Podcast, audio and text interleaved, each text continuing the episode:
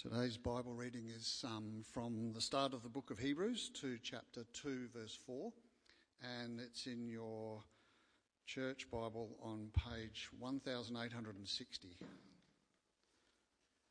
and on the screen behind me.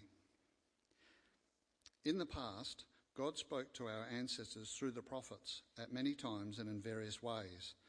But in these last days he has spoken to us by his Son, whom he appointed heir of all things, and through whom he also made the universe. The Son is the radiance of God's glory and the exact representation of his being, sustaining all things by his powerful word. After he had provided purification for sins, he sat down at the right hand of the Majesty in heaven. So he became as much superior to the angels as the name he has inherited is superior to theirs. For to which of the angels did God ever say, "You are my son, today I have become your father"? Or again, "I will be his father and he will be my son"? And again, when God brings his firstborn into the world, he says, "Let all God's angels worship him." In speaking of the angels, he says, "He makes his angels spirits and his servants flames of fire." But about the Son, he says, "Your throne, O God, will last forever and ever. A scepter of justice will be the scepter of your kingdom. You have loved righteousness and hated wickedness. Therefore God, your God, has set you above your companions by anointing you with the oil of joy." He also says, "In the beginning, Lord, you laid down the foundations of the earth, and the heavens are the work of your hands. They will perish, but you remain. They will all wear out like a garment. You will roll them up like a robe. Like a garment, they will be changed. But you remain the same, and your years will never end." To which of the angels did God ever say, "Sit at my right hand until I make your enemies a footstool for your feet"? Are not all angels ministering spirits sent to serve those who will inherit salvation? We must pay the most careful attention, therefore, to what we have heard, so that we do not drift away. For since the message spoken through angels was binding, and every violation and disobedience received its just punishment, how shall we escape if we ignore so great a salvation? This salvation, which was first announced by the Lord, was confirmed to us by those who heard him. God also testified to it by signs, wonders, and various miracles, and by the gifts of the Holy Spirit distributed according to his will. Thanks, Peter. Good morning, everyone. As Carl said, my name's Jack. If I haven't met you before, I'm one of the pastors here. And great to be starting this new series looking at Hebrews, looking at chapter 1 today. We've been looking at this Unley evenings. We started the year looking at the book of Hebrews for about 7 weeks, which has been great. And yeah, really excited to be looking at it now as a church together as well. I just have a question for everyone. Have you ever seen a toddler trying to concentrate on carrying a cup of water? But then getting a little bit distracted while they're carrying it? Has everyone kind of seen that kind of thing happening?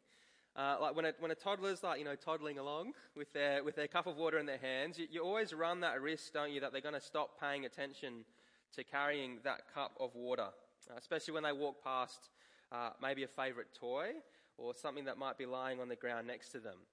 And it's kind of fun to watch, right? Like it's kind of fun to watch. Because you can see the thought process behind their eyes as they kind of forget that they're holding that full cup of water, and they start thinking, you know what? I reckon I can get that toy. I reckon I can get that too. And they start kind of bending down, but they're a bit top heavy still, and it's kind of, they start wobbling around a little bit. The water starts slopping everywhere, and you're like, no, pay attention. You got to hold the cup. You're going to spill it. But the allure of that toy, it's just too much, and water goes everywhere. The inevitable happens. The cup gets dropped. And then there's that kind of weird pause that they do when they look at you after something's happened to gauge your reaction and then burst into tears. But it's not just toddlers, though. It's not just toddlers. Who's done the balancing act of trying to get a cup of tea through a closed door while holding onto a plate of toast? Got a few people? Yeah, it ends the same way, doesn't it? A lot of the time, spilt tea and tears. At least it does for me.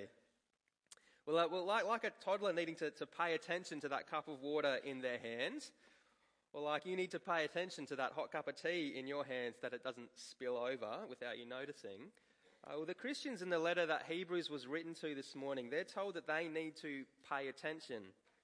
But it's not just pay attention in chapter 2 verse 1, is it? Like, it's not like the second-hand kind of attention that you'd give to the cricket score on the TV at a party. It's pay the most careful attention, therefore, to what we've heard so that we do not drift away. That's chapter 2 verse 1. Because there's much more at stake here than just a spilt cup of water. See, the call of Hebrews, the book of Hebrews, the whole thing, it's to cling to Jesus. It's to keep trusting in and following him. This morning, it's to not drift away on that cultural current that surrounds you and pulls you and pushes you away from him. And the way the author of Hebrews encourages us to do this is by reminding us again and again that Jesus is better. Jesus is superior. Jesus is better than anything that's come before. He's better than anything the world could offer us today. And he's better than anything the world could offer us in the future. And this morning what we see brought out in Hebrews chapter 1, verse 1 to 2, verse 4, is that we have a God who speaks through a better messenger. And he shares the best message.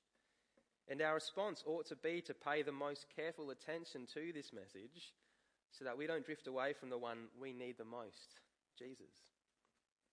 If you've got an outline in the leaflet, you'll see that point 1 says, God who speaks. For the Christians who Hebrews was written to, as we heard from the crazy engineer in the kids' talk, they're really feeling the squeeze of life, the pressure of life, and they're feeling the pressure to stop paying attention to Jesus so that they don't feel that squeeze so much. I don't know if anyone else has like an older sibling who, when you were younger, for no reason would just kind of, you might be lying on a couch or something, and the older sibling would just kind of, they just kind of come and sit on top of you, maybe sit on top of your chest until we get a few, maybe there's a few older siblings in the room as well who have done this. Maybe you guys don't quite know what this feels like, but for the younger siblings, you know what this feels like. Older sibling coming in and just kind of sitting on your chest, and they just stay there until you can see defeat and do what they want you to do. Maybe that's like you're choosing the family movie for the night, and they're like, nah, you've got to choose like this great movie that I want you to choose, right? So this is kind of pressure that you kind of feel. We're kind of just imagine that kind of weight kind of existing, feeling that kind of squeeze. But then imagine it's not physical. Imagine it's actually happening to your heart. Take all the fun out of it, bring in kind of real animosity, and imagine that it's happening from several different directions. Just this constant kind of pressure on top of you, this squeeze. And for some of you right now, you probably don't really need to imagine that. You're feeling the pressure of life. Well, the Christians this was written to, they were feeling the pressure. See, once upon a time, those Christians had been part of a really well-established, socially acceptable, a really developed religion, being the Jewish religion of the day, Judaism.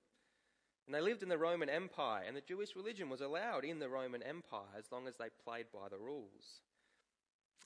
But when they became Christians, when they started following Jesus, it all changed.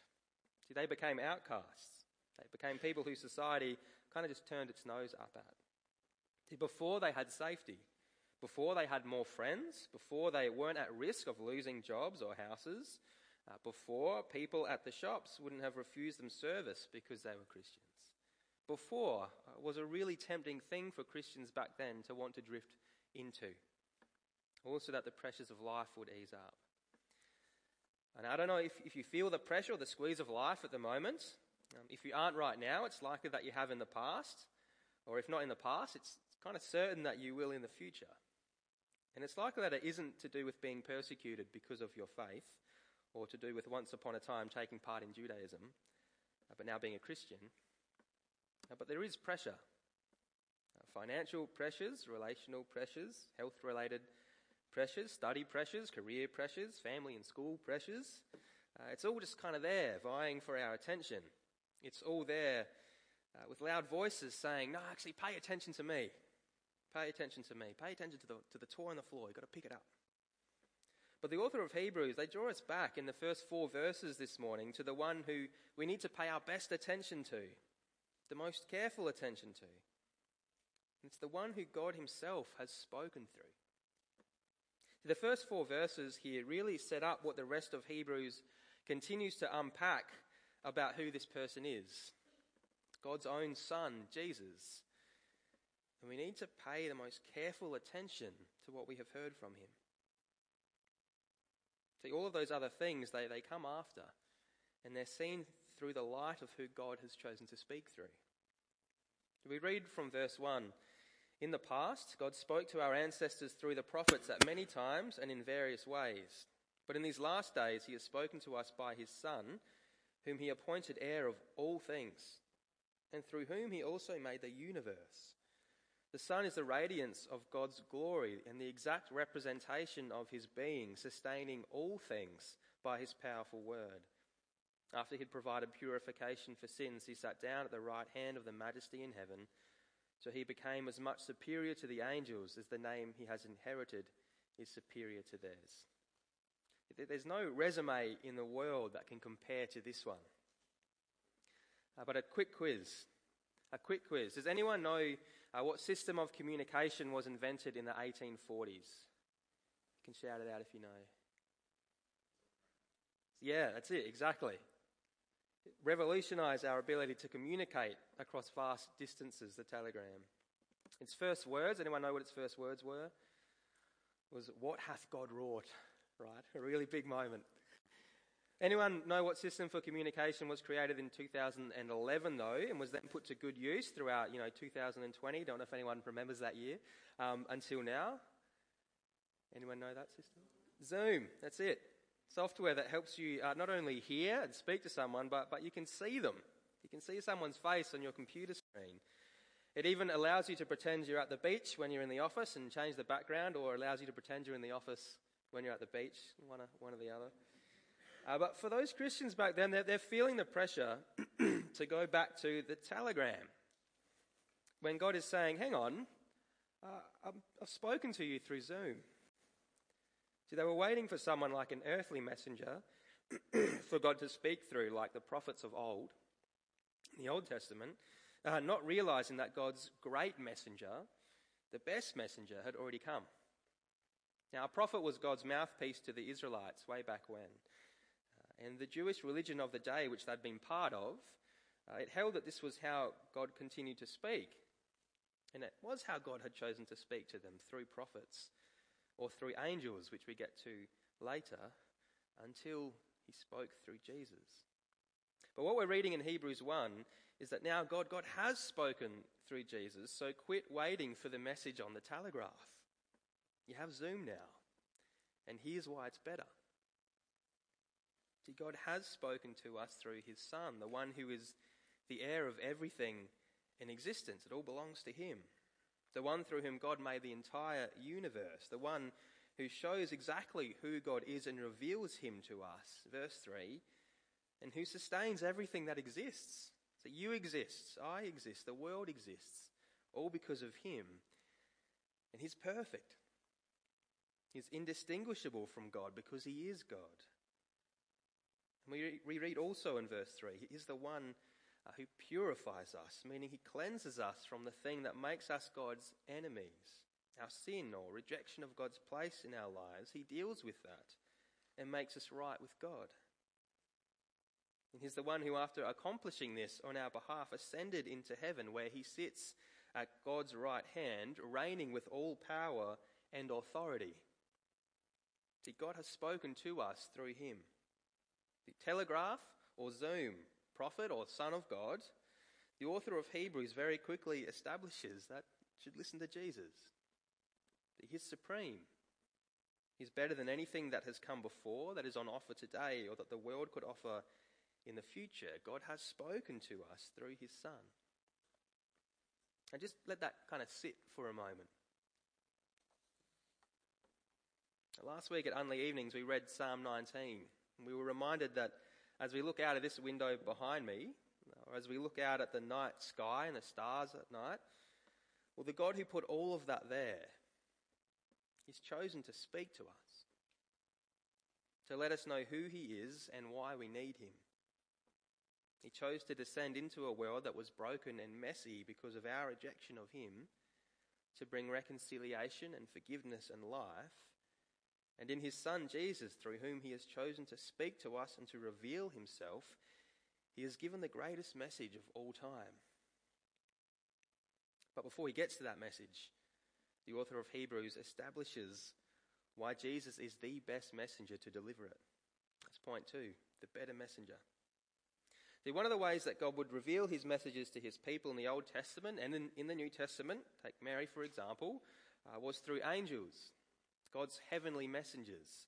We've seen God's earthly messengers in the prophets in verses 1 to 4. Now we see his heavenly messengers. And in Jewish thought, back in the day, angels were very significant and very important messengers. In chapter 2, verse 3, we read, "For since the message spoken through angels was binding." Now what this is referring to is the law that was passed to Moses, which Moses passed to the Israelites at Mount Sinai to tell them how to live as God's people. It was a huge and important moment. See, the law was how the Israelites were to relate to God. It's how they were called to live in obedience to God. And so if the Christians of the day who had their background rooted in Judaism were going to be encouraged to pay attention to Jesus, well, the author of Hebrews here needed to say, Jesus is a better messenger than angels, and you need to listen to him. He's not just a better messenger than the earthly messengers who were prophets. He's better than the heavenly messengers than angels. And if he's a better messenger, we need to pay attention to what he says. And the way the author of Hebrews does this is great, how he brings this out. He shows us from God's word, from Scripture, why Jesus is the better messenger and why, how his word, how Scripture has always been leading to Jesus, the one whom God reveals himself through. They pull from Psalms, from 2 Samuel, from Deuteronomy, passages that all point toward Jesus in different ways and show that he is leagues beyond anyone else, leagues beyond any other messenger. Firstly, in verses 5 to 6, well, because Jesus is God's own Son. We read, it should be on the screen behind me, "For to which of the angels did God ever say, 'You are my son, today I have become your father'? Or again, 'I will be his father and he will be my son'? And again, when God brings his firstborn into the world, he says, 'Let all God's angels worship him.'" The author of Hebrews is referring to Psalm 2 and 2 Samuel 7 here, passages that speak of God's chosen king ruling over his people and his eternal kingdom. And he's saying that these psalms, they're all fulfilled in Jesus. He is that king. And it's not just the king that people on earth are called to bow down to. In verse 6 we read, "Let all God's angels worship him." The angels, those heavenly messengers, they're subservient to Jesus. We read on in verse 7, and speaking of the angels, he says, "He makes his angels spirits and his servants flames of fire." But about the Son he says, "Your throne, O God, will last forever and ever. A scepter of justice will be the scepter of your kingdom. You have loved righteousness and hated wickedness. Therefore God, your God, has set you above your companions by anointing you with the oil of joy." Here we see the role of angels contrasted with the royal role of Jesus. Psalm 104, where the passage comes from, is a creation psalm. So here, just as the winds and lightning or flames of fire serve God's will in a particular way and are created by God, so too are angels created by God and serve his purposes. The Son, on the other hand, in verse 8, is called God himself. He's not created. "Your throne, O God, will last forever." His just rule over his kingdom will last forever. He's not only the chosen king, he's the king who's fulfilled the role of all of Israel's kings perfectly, loving righteousness, hating wickedness, and so is qualified to be the perfect, just judge and king over this eternal kingdom. And God has chosen to speak to us through him. Kind of seems like, the contrast is enough at this point, but it keeps on going. Jesus' role and rule over creation is established in verse 10 to 12. He's established as the one who will bring in a new creation. because this one is perishing. And he's established as the one who is unchanging, as eternal. Nothing compares to the Son of God who rules over creation. And finally, in verse 13 to 14, we read, "To which of the angels did God ever say, 'Sit at my right hand until I make your enemies a footstool for your feet'? Are not all angels ministering spirits sent to serve those who will inherit salvation?" See, this section of verses 5 to 13, it starts and ends with Psalm 2 and with Psalm 110. Both psalms that pick up on the sonship of God's chosen king in a really big way. Here in verse 13, to establish Jesus' triumph over his enemies. See, there is no one who can topple Jesus from his throne. There's no one who can question that he's ruling in his rightful place or that he is supreme. And finally, verse 14, it picks up again on that thread of verse 7 about angels being created beings. It shows us that while the Son sits enthroned on high as the judge of all and the king of all and the sustainer of all things, angels have actually been given another purpose. And it's not to be beings who we bow down to, but it's to serve in some way that we can't entirely be sure about those who will inherit salvation. That's their role. The telegraph or Zoom, earthly prophet or God's son, heavenly messenger, or the one who rules and sustains all of creation. God has spoken through his son, Jesus. The author of Hebrews puts forward a pretty convincing argument that Jesus is better. But it's the message that Jesus has spoken, that's been revealed through him, that we need to pay the most careful attention to. Because it's a message that helps us respond to who Jesus is as that rightful ruler, as that sustainer of all creation, and as the one that we desperately need to cling to and pay attention to so that we do not drift away. See, God speaks through a better messenger, Jesus, with point 3, the best message. In 2, verse 1 to 4, we read, "We must pay the most careful attention, therefore, to what we have heard so that we do not drift away. For since the message spoken through angels was binding, and every violation and disobedience received its just punishment, how shall we escape if we ignore so great a salvation? This salvation, which was first announced by the Lord, was confirmed to us by those who heard him. God also testified to it by signs, wonders, and various miracles, by gifts the Holy Spirit distributed according to his will." See, the law in the Old Testament that was passed on to the Israelites through those heavenly messengers, well, it shows our failure to follow God how we're meant to. See, not a single one of us could stack up to the way we're meant to have lived before God and with God. We've all failed there, every one of us. But the great salvation spoken of in verse 3 reveals that God chooses to make a way for us to be saved from what we deserve because of our failure, which in verse 2 is the just punishment for the way we've treated God and chosen to reject him. And it all depends on Jesus. Because the good news of Jesus, the message that has been revealed to us through Jesus and in Jesus, is that if we turn away from seeking to live a life of rejection of God, to trusting in Jesus as the only one who can save us from the penalty of that, well, we're saved from the punishment we deserve. Otherwise, we're left to face that on our own, and not a single one of us will get away from it. It's a message that brings hope, news of joy and of peace and of life and of forgiveness through a loving Saviour. See, the author of Hebrews wants us to remember that Jesus, the ruler and sustainer of all, the judge of all, it's quite big imagery.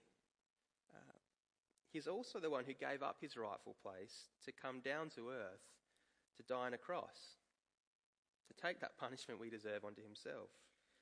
So we don't have a God who's distant and spiteful. We have one who died to deal with the problem that we caused, and we need him, as much today as we did yesterday or as we will tomorrow. See, this chapter brings into focus the one who God has spoken the message of salvation through, and why we need to listen to the message of salvation that only comes through him. Because without him, we have nothing. We must pay the most careful attention, therefore, to what we've heard so that we do not drift away.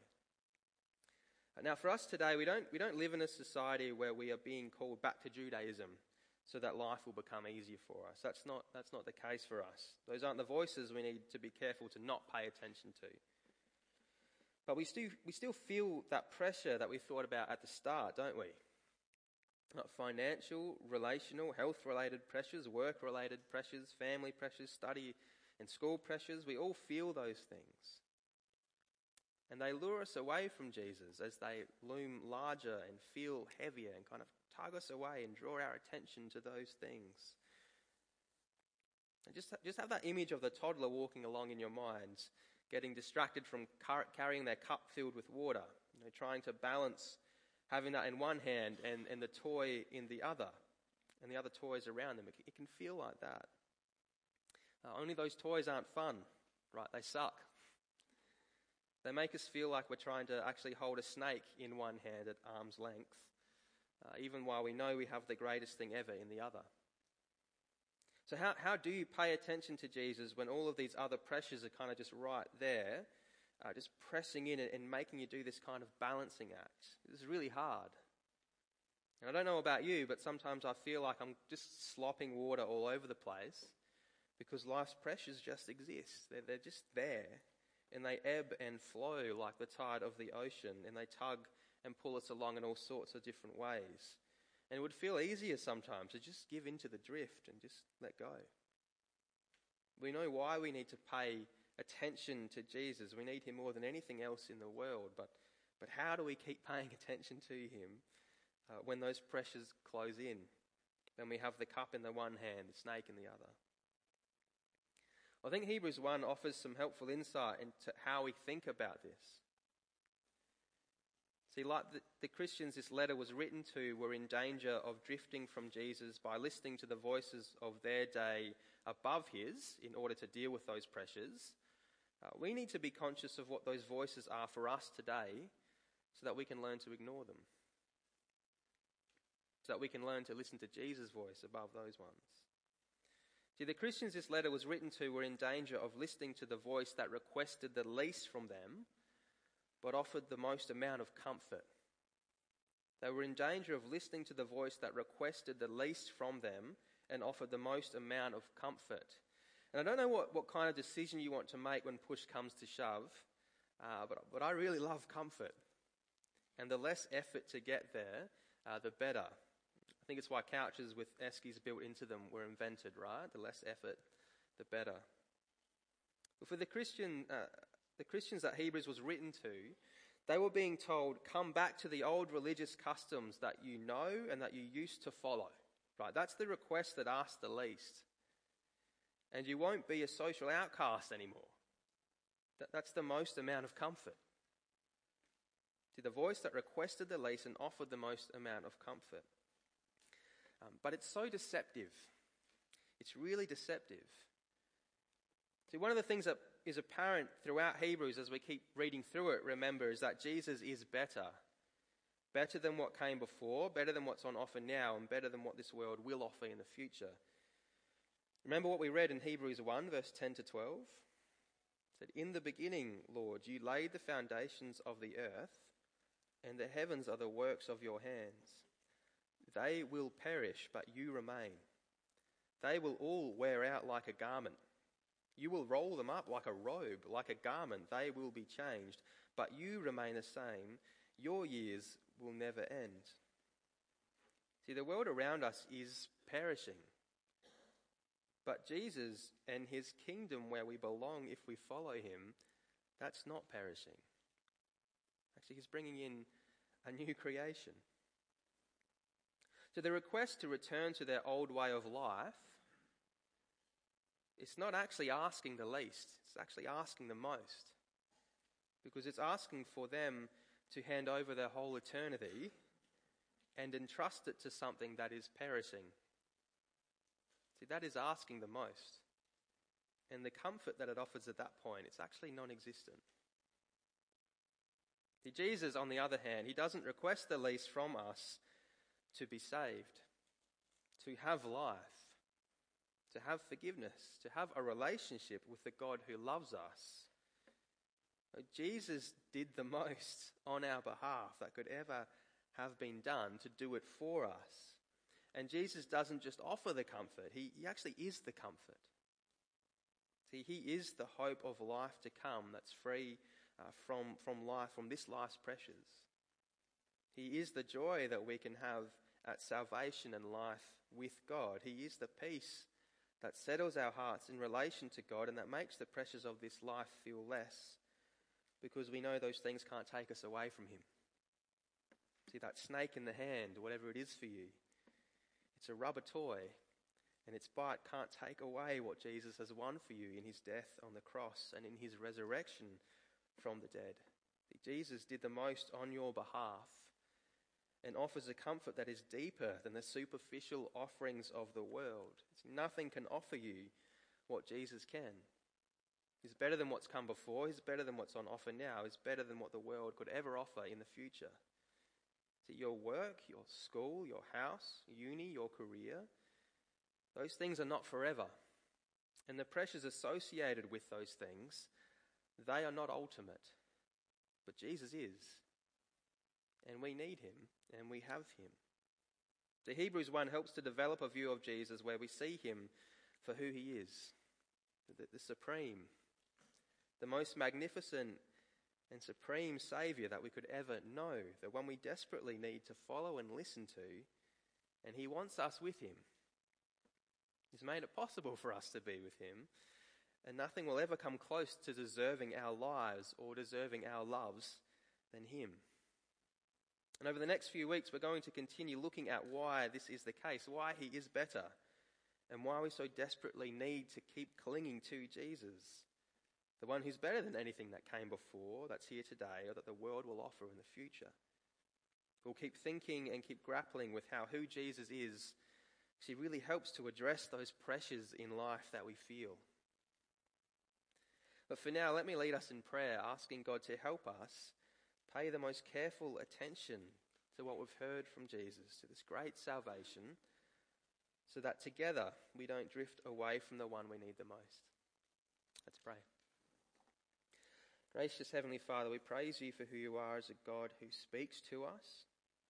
We praise you that you've spoken to us through your Son Jesus, the better messenger, that you've spoken to us the best message that there is. Salvation and life in your Son's name, reconciliation with you, and life eternal. And we pray that you would help us together as your people, as a church, pay attention to Jesus, remember our desperate need for him, and never stray from that. Please help us to walk side by side, pointing always towards your grace, how you have acted towards us so lovingly, Lord, in your Son Jesus, that would always remember our desperate need for him. Amen.